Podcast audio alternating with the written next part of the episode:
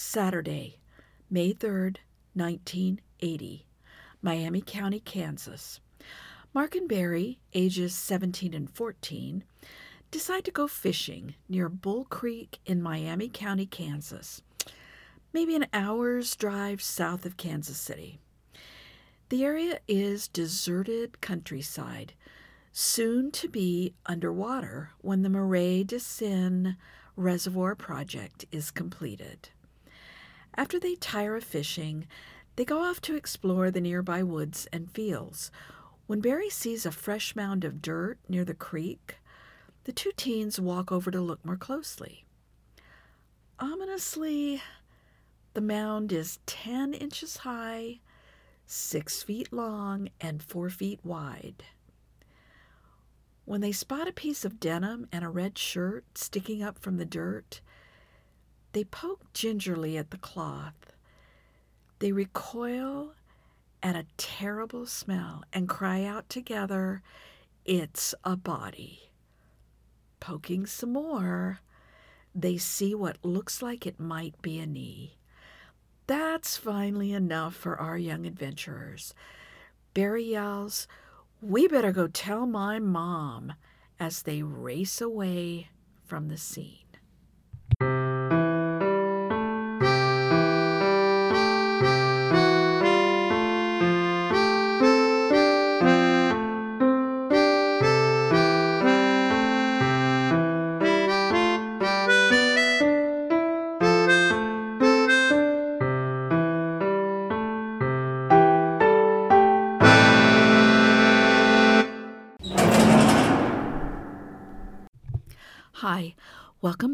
To Prison City Murders, a true crime podcast from Leavenworth, Kansas. I'm your host, Jana Goodman. Warning this program may contain descriptions of violence, which may be disturbing to some listeners. There will be murder. There will be bad parenting, utter stupidity. Host, may hurt listeners' feelings, give unsolicited advice, and be judgmental. Views and opinions expressed are those of the host and do not reflect the position of pretty much anybody else. Listener discretion and a functioning sense of humor are advised. As we've discussed, Leavenworth, Kansas has the well deserved nickname of Prison City, USA. And no, I do not currently reside in any of our prisons. Also, I am not an expert in forensics or legal matters or podcasting or psychology. I think I'm an expert in lots of things, though, and I'm not shy about sharing my thoughts. In this episode, you will hear some harsh things about people. It's hard to do research on this case without getting angry at some of the people.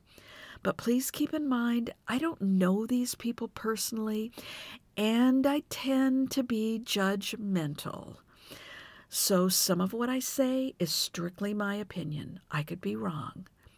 You can be the judge. Okay, enough talking about other stuff. Let's talk about a really sad murder. This is part two of Prison City Murders, Case 6 Evil Stepmother. If you haven't listened to part one yet, well, you won't know what's going on in this podcast. So you probably should do that. Here's a brief review of the case so far. The body of 13 year old Chris Hobson of Overland Park, Kansas, is found May 3, 1980, in a shallow grave in rural Miami County, Kansas. He has been killed by three shotgun blasts. His 17 year old stepbrother, Jimmy Crum, has admitted to committing the murder with the help of his 16 year old friend Paul Sorrentino. Jimmy accuses his mother, Sue Ann Hobson, of masterminding the murder plot. All three have been arrested for conspiracy to commit first degree murder. This should be the part where the evil stepmother goes on trial and gets her just deserts. Well, not so fast. While the police are gung ho to go to trial with what they have, the prosecutor is reluctant. As we've seen in other cases, politics often play a role in Kansas justice. This is true in the Hobson case. County prosecutors are elected to the position of county attorney in Kansas. The Johnson County attorney from 1977 to 1989 is Dennis Moore, who is a Democrat. Even now, it's unusual for heavily Republican Johnson County to elect Democrats. In the 90s, my family lived in Merriam, not far from where all this happened, and Dennis Moore was always in the news. An interesting guy, a good attorney, and a good politician. He previously served as Kansas Attorney General. After his stint as a prosecutor, he became a well regarded defense attorney, notably representing the infamous Dr. Debora Green. In 1998, he was able to get elected to Congress, although he only served one term there. You don't get elected county attorney in Johnson County by being soft on crime, but you also don't get elected if you lose high profile cases like this one.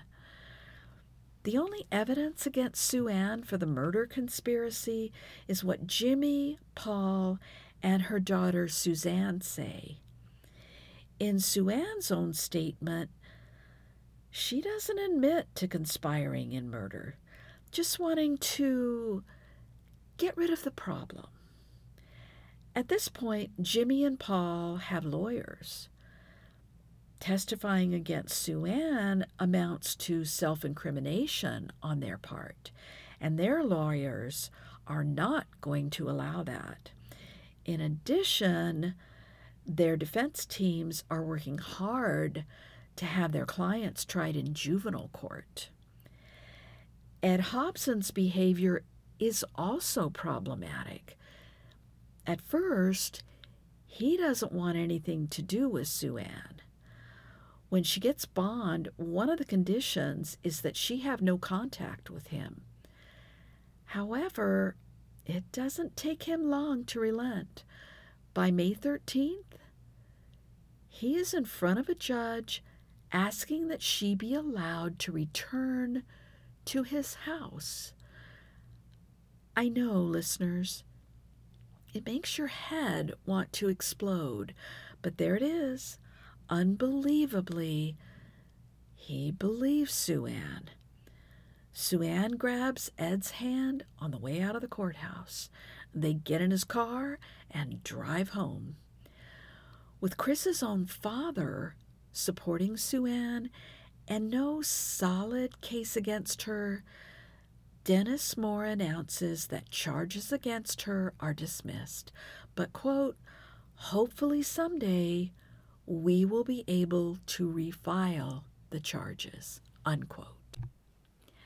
After it is determined that Jimmy and Paul will be tried as adults, Jimmy's trial begins in the spring of 1981 in Miami County, where the murder took place.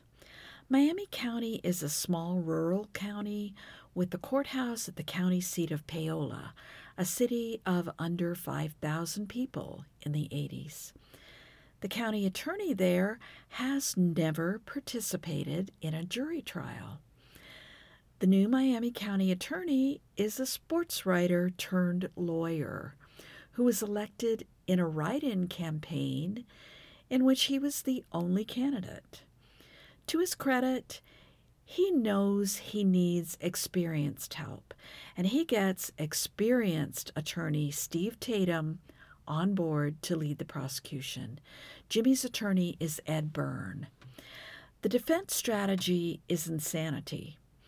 As Byrne tells the defense team, Jimmy's confessed, and it's legal. We definitely can't try it on the merits or facts.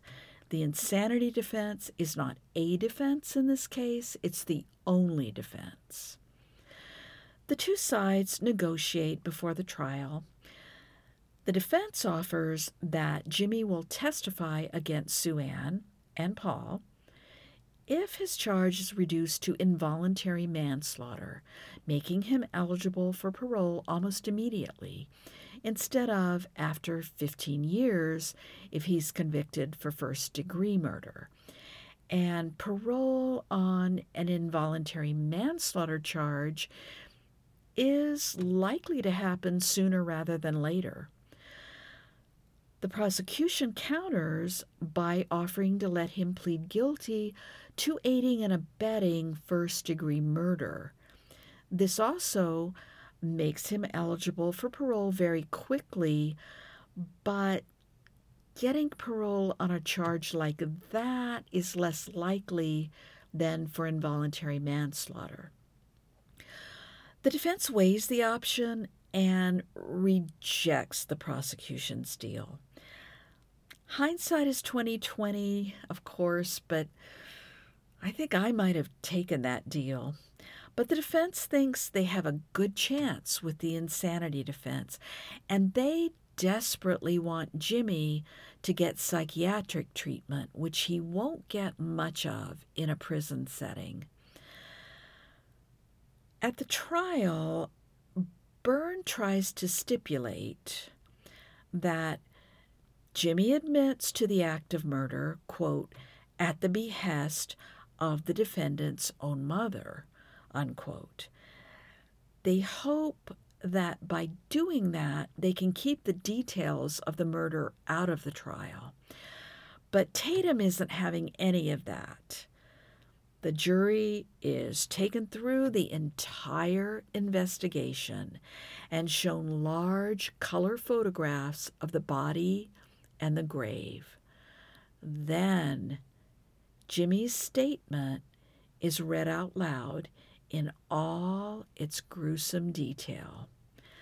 Listeners, I haven't gone through the actual murder with you yet. Honestly, I just keep putting it off, but that's coming up.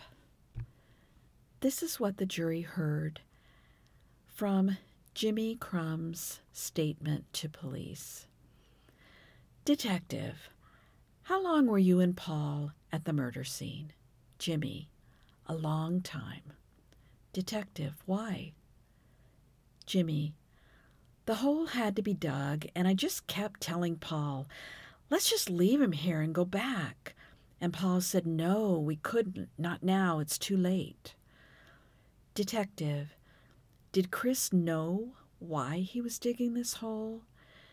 Jimmy, well, we told him some sort of story about a truck. Detective, where was he when he was first shot? Jimmy, laying in the hole. He was told to try it on for size. Detective, was anything said before the shooting took place? Jimmy, one, two, three. I just said one. Paul said two. I said three. And I stopped, and then I heard him fire. Fired the second shot, but I raised up and shot into some trees. Detective, did he try to get up out of the hole after Paul shot him? Jimmy, he fell back, and I heard him whimper after I fired, and I said, Put him out of his misery. This is how the jury hears about Chris Hobson's pitiful last moments Chris was only 13 years old. The defense puts on a pretty good case for insanity to show how relentlessly Sue Ann manipulated Jimmy. They put her on the stand. She doesn't come off well at all. While jurors have some sympathy for Jimmy, though, the insanity defense doesn't work. The defense finds Jimmy Crum guilty of first degree murder. Jurors talk to the press afterwards. Quote, most of the jurors felt sorry for the boy, being an instrument of his mother. I imagine most of the jurors would rather have seen his mother on trial, but we believe that he was guilty of murder under our law. Unquote.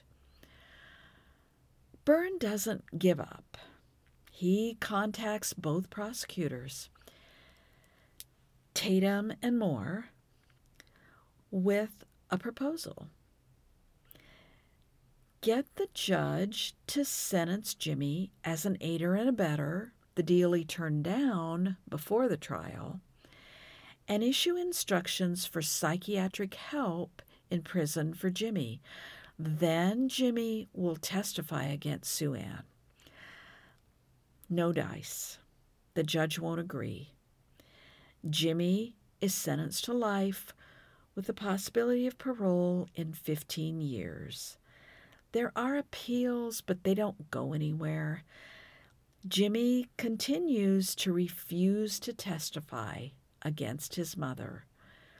He begins serving his long sentence at the Hutchinson, Kansas Correctional Facility. Hutchinson is located between Topeka and Wichita. Right after Jimmy's guilty verdict is announced, one of the jurors expresses the mood of the jury and the public. Quote, his mother was the ringleader. If she isn't charged, someone is wacky. Unquote. This reflects public outrage that Sue Ann is still out walking around free. Dennis Moore feels this pressure, but decides to wait a little longer to see what happens at Paul's trial. Paul's attorney has heard about the deal Jimmy was offered to plead guilty to aiding and abetting in exchange for testimony against Sue Ann. Paul's testimony won't be as strong as Jimmy's would be, since he couldn't say that Sue Ann ever directly talked with him about the murder. However, Dennis Moore knows he has to proceed against Sue Ann sometime, and this adds to the circumstantial evidence against her. Unlike Jimmy's judge, Paul's judge signs off on the deal. Paul is sentenced to life with possibility of parole in seven and a half years. He begins serving his sentence at the age of 17 at Hutchinson and goes through the usual transfers within the state over the years. Prosecutors start building their circumstantial case against Sue Ann. On June 22, 1981, Ed and Sue Ann Hobson make a terrible mistake. They grant an interview to the Kansas City Star. In the interview, they blame Jimmy for everything, and they accept responsibility for nothing. They call Jimmy every name in the book. This enrages Jimmy's defense attorney, Ed Byrne. Soon, Dennis Moore receives a letter from Ed. In recent days, I must state candidly that I have been quite troubled over the prospect of something less than the full truth being presented at Mrs. Hobson's trial. It bothers me to think that justice might be evaded in this case if Jim fails to come forward and tell the whole truth about what really happened. I have visited with Jimmy in an effort to convince him to testify. He knows there is no legal benefit for him to do it, but after considerable discussion, my client is ready and available to testify against Mrs. Hobson.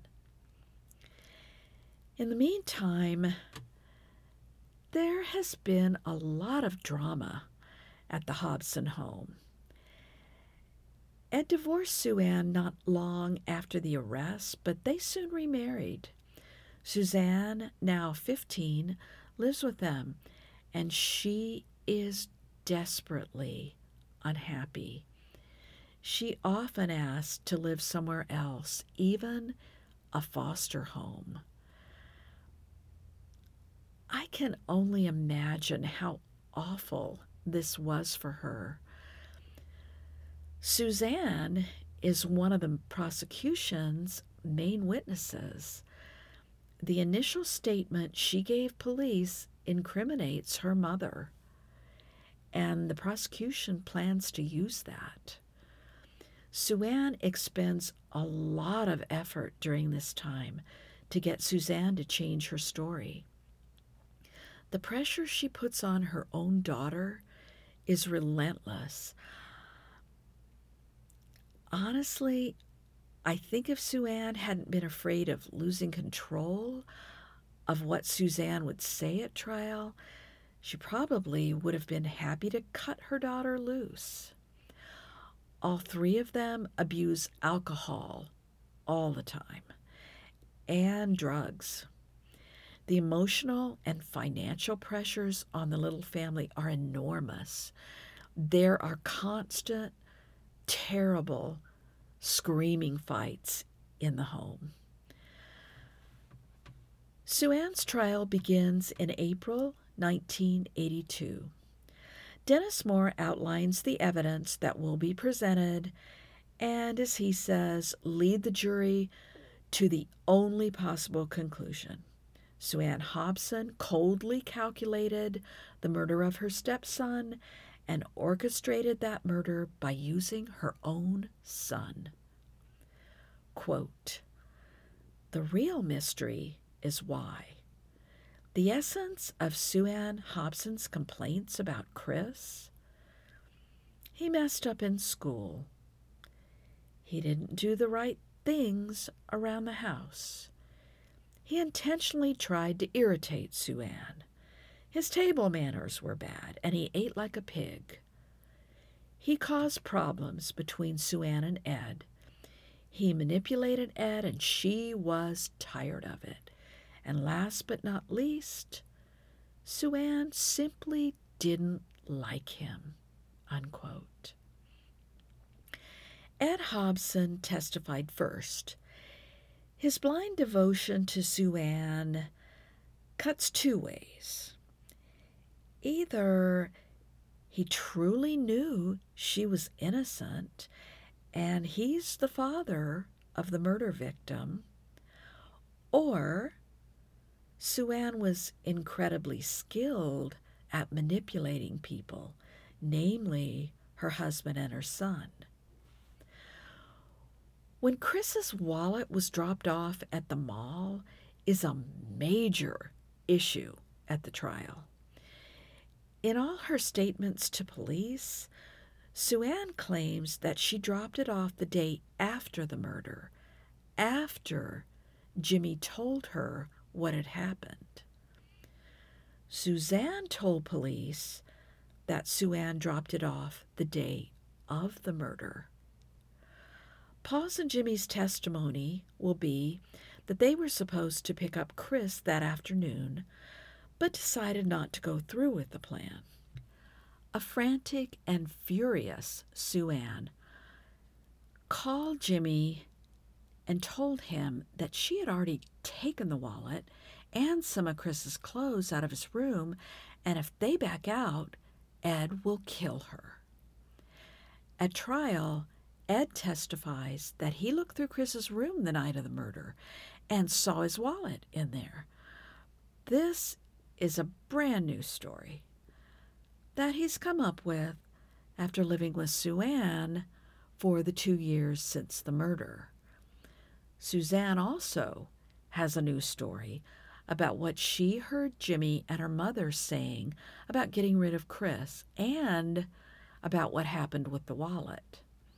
She contradicts her own statement to police and now testifies that her mother actually put the wallet at the mall the day after the murder. Exactly what Sue Ann wanted her to say. Unfortunately for the defense, Suzanne's original statement is played for the jury, and it sounds natural and completely uncontrived, like she's actually telling the truth. Her testimony in court sounds like she's been hammered for two years by her mother to change her story, which is what's happened. Suzanne is only 15, but she comes across to the jury as a mini Sue hardened, stubborn, and selfish. Sue stares coldly at her daughter as she steps down from the witness stand. Jimmy's testimony is the centerpiece of the prosecution's case, and he is convincing and consistent. Sue Ann's lawyer's cross examination does little to rattle him. Paul's testimony differs slightly from Jimmy's, but the differences are pretty insignificant. The courtroom reaction is much more hostile to Paul than to Jimmy. After all, nobody manipulated Paul at all to get him to commit cold blooded murder of a child for a measly few hundred dollars. The most dramatic part of the trial begins when Sue Ann takes the stand. She is poised and calm while her lawyer guides her through her direct testimony. She effectively paints a picture of herself as a concerned, loving mother trying to protect her son from the consequences of his terrible crime. Then she faces Dennis Moore, for cross examination. She needs to put on the performance of her life.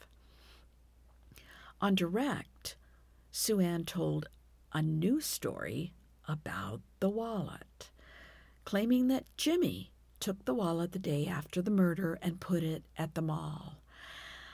I can only imagine that she did that to try to mitigate Suzanne's disastrous testimony. Maybe she's thinking if Jimmy took the wallet, then Suzanne's statements don't matter as much.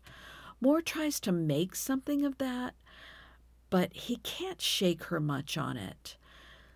Sue Ann comes across pretty badly when she talks about how much she loved Chris. Nobody believes that. But overall, she doesn't do a bad job on cross. Now it's her lawyer's turn to bolster her story. They put on a parade of character witnesses who swear to Sue Ann's honesty and thoughtfulness as a friend. Listeners, don't forget that John Wayne Gacy and Ted Bundy, and probably Hitler, had people who said how nice and normal they were. Sue Ann's mother, Ruth Sally, testifies that Jimmy confessed to her that the murder was all his idea. It's painfully obvious to everyone that she is lying to protect Sue Ann.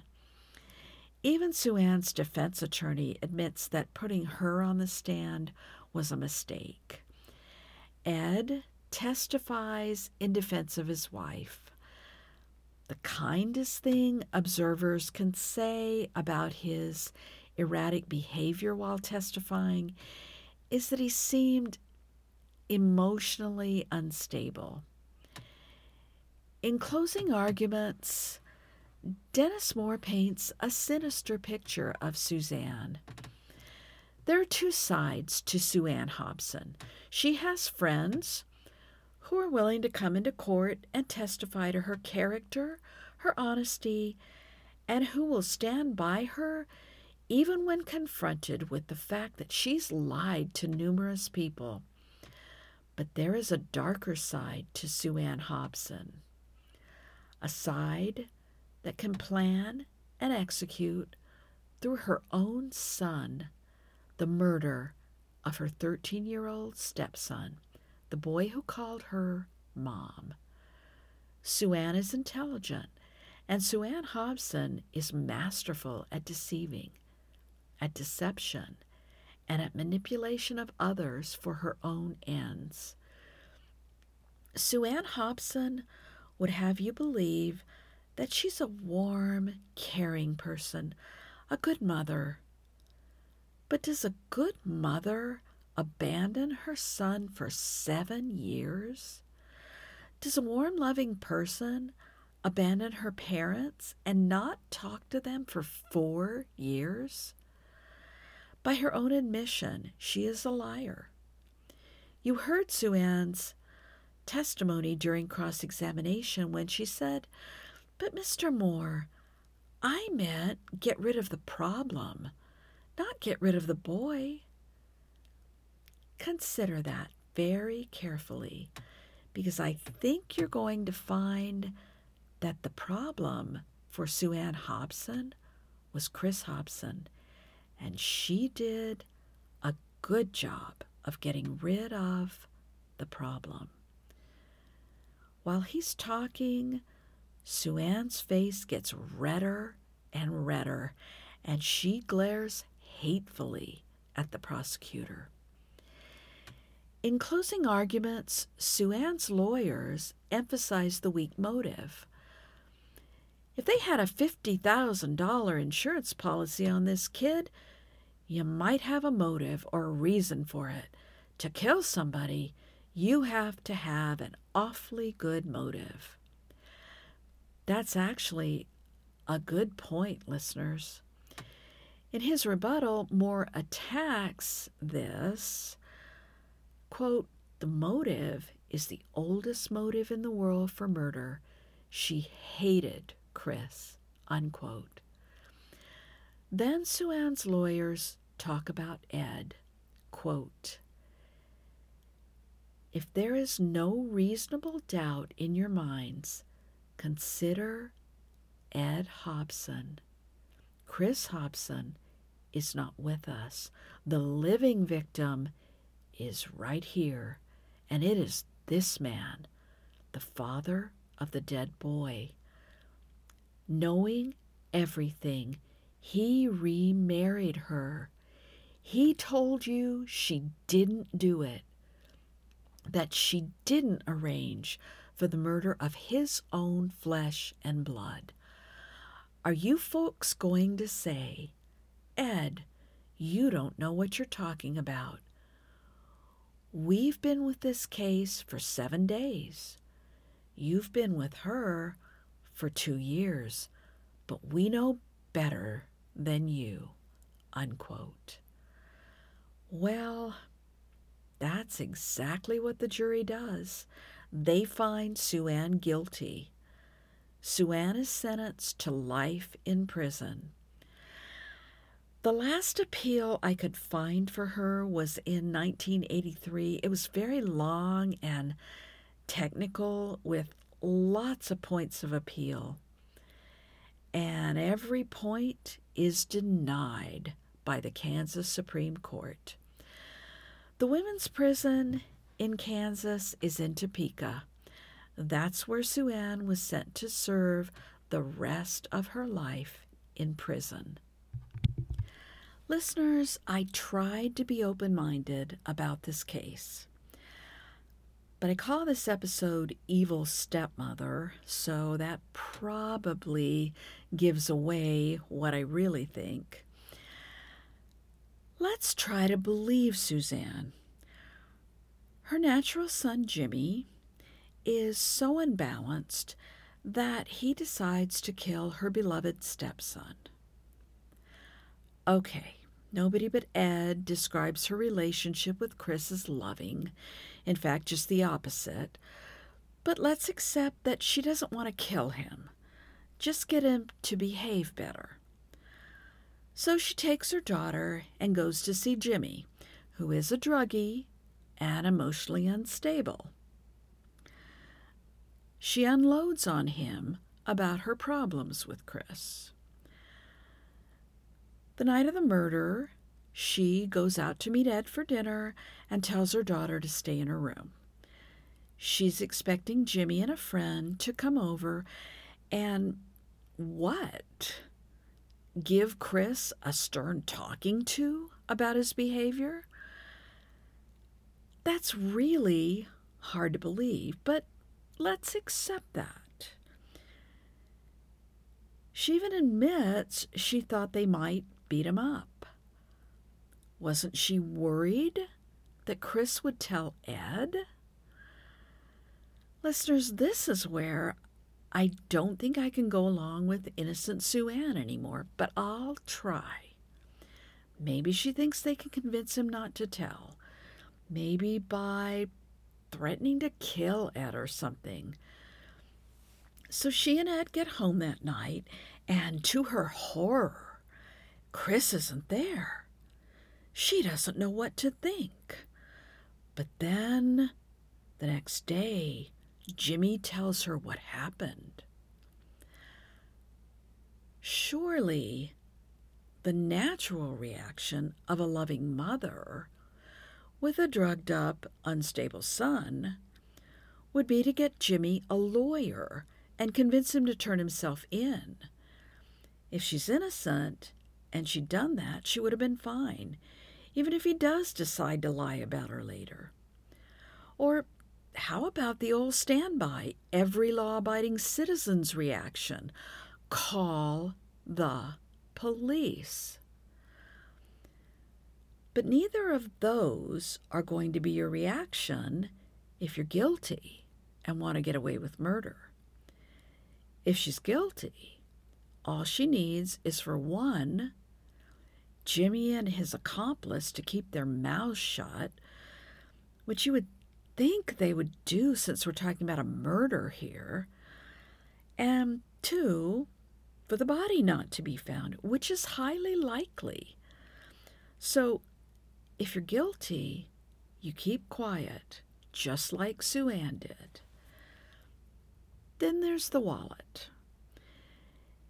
If she thinks Jimmy and Paul are just going to talk to Chris and then bring him home, why plant the wallet? By her own statement, she doesn't even know what's happened to Chris until the next day. So, planning the wallet the day of the murder shows she knows Chris isn't ever coming home. That's why when the wallet was planted is so crucial. When Suzanne first talks to the police, she has no reason to lie. If she's mistaken, isn't it more likely she would be mistaken two years later rather than when she first talked to the police? So the wallet was planted the day of the murder, and it was planted by Sue Ann. Listeners, I tried, but Sue Ann is guilty. And if you're guilty, you do what Sue Ann did in the weeks after the murder Play the supportive wife and stepmother. Sell your car that was used in the murder. And start redecorating Chris's room. She actually did that. So, yes, the jury got this right. To see Sue Ann as innocent, you have to be capable of serious suspension of disbelief. Ed Hobson is perfectly capable of deluding himself completely. After the verdict, he wrote a letter to Dennis Moore. You see, Mr. Moore, my wife knows all the pain I have been through. She would not do anything to hurt me, even in fun.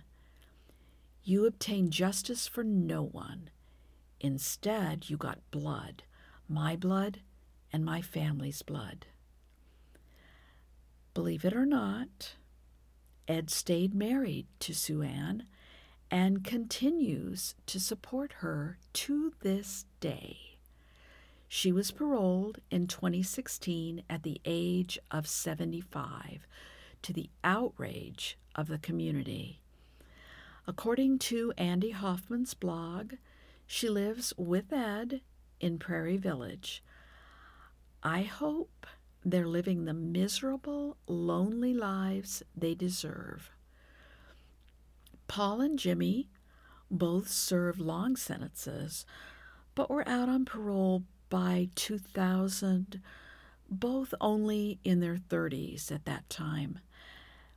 They seem to have used their time wisely in prison. Did a little research online, and I think I found both of them. If I have the right guys, they live in large states and seem to have gone on to live productive, decent lives. Suzanne spent years getting her life together. She spent years in rehab and under psychiatric care. Finally, she was able to come to terms with her part in Chris's death and the lies she told to protect her mother. She changed her name and cut off all contact with Ed and Sue Ann. Very wise of her. Chris's mother and sister, Shirley J. Hobson and Tanny J. Teed, T E E D, are both buried in Independence, Missouri, at Mount Washington Cemetery. Sadly, I think Ed didn't bury Chris with them.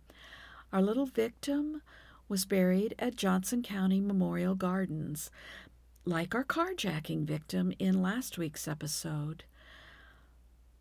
Chris lived such a short, sad life.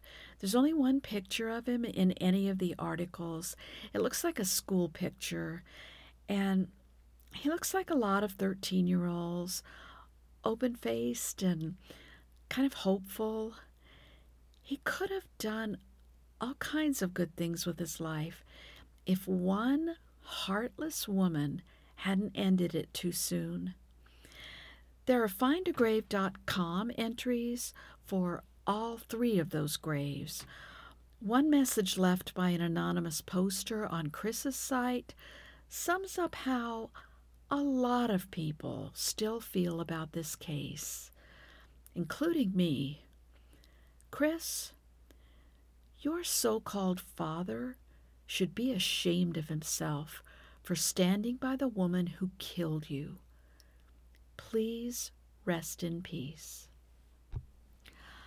I've posted the links to the sources used for this episode in the show notes.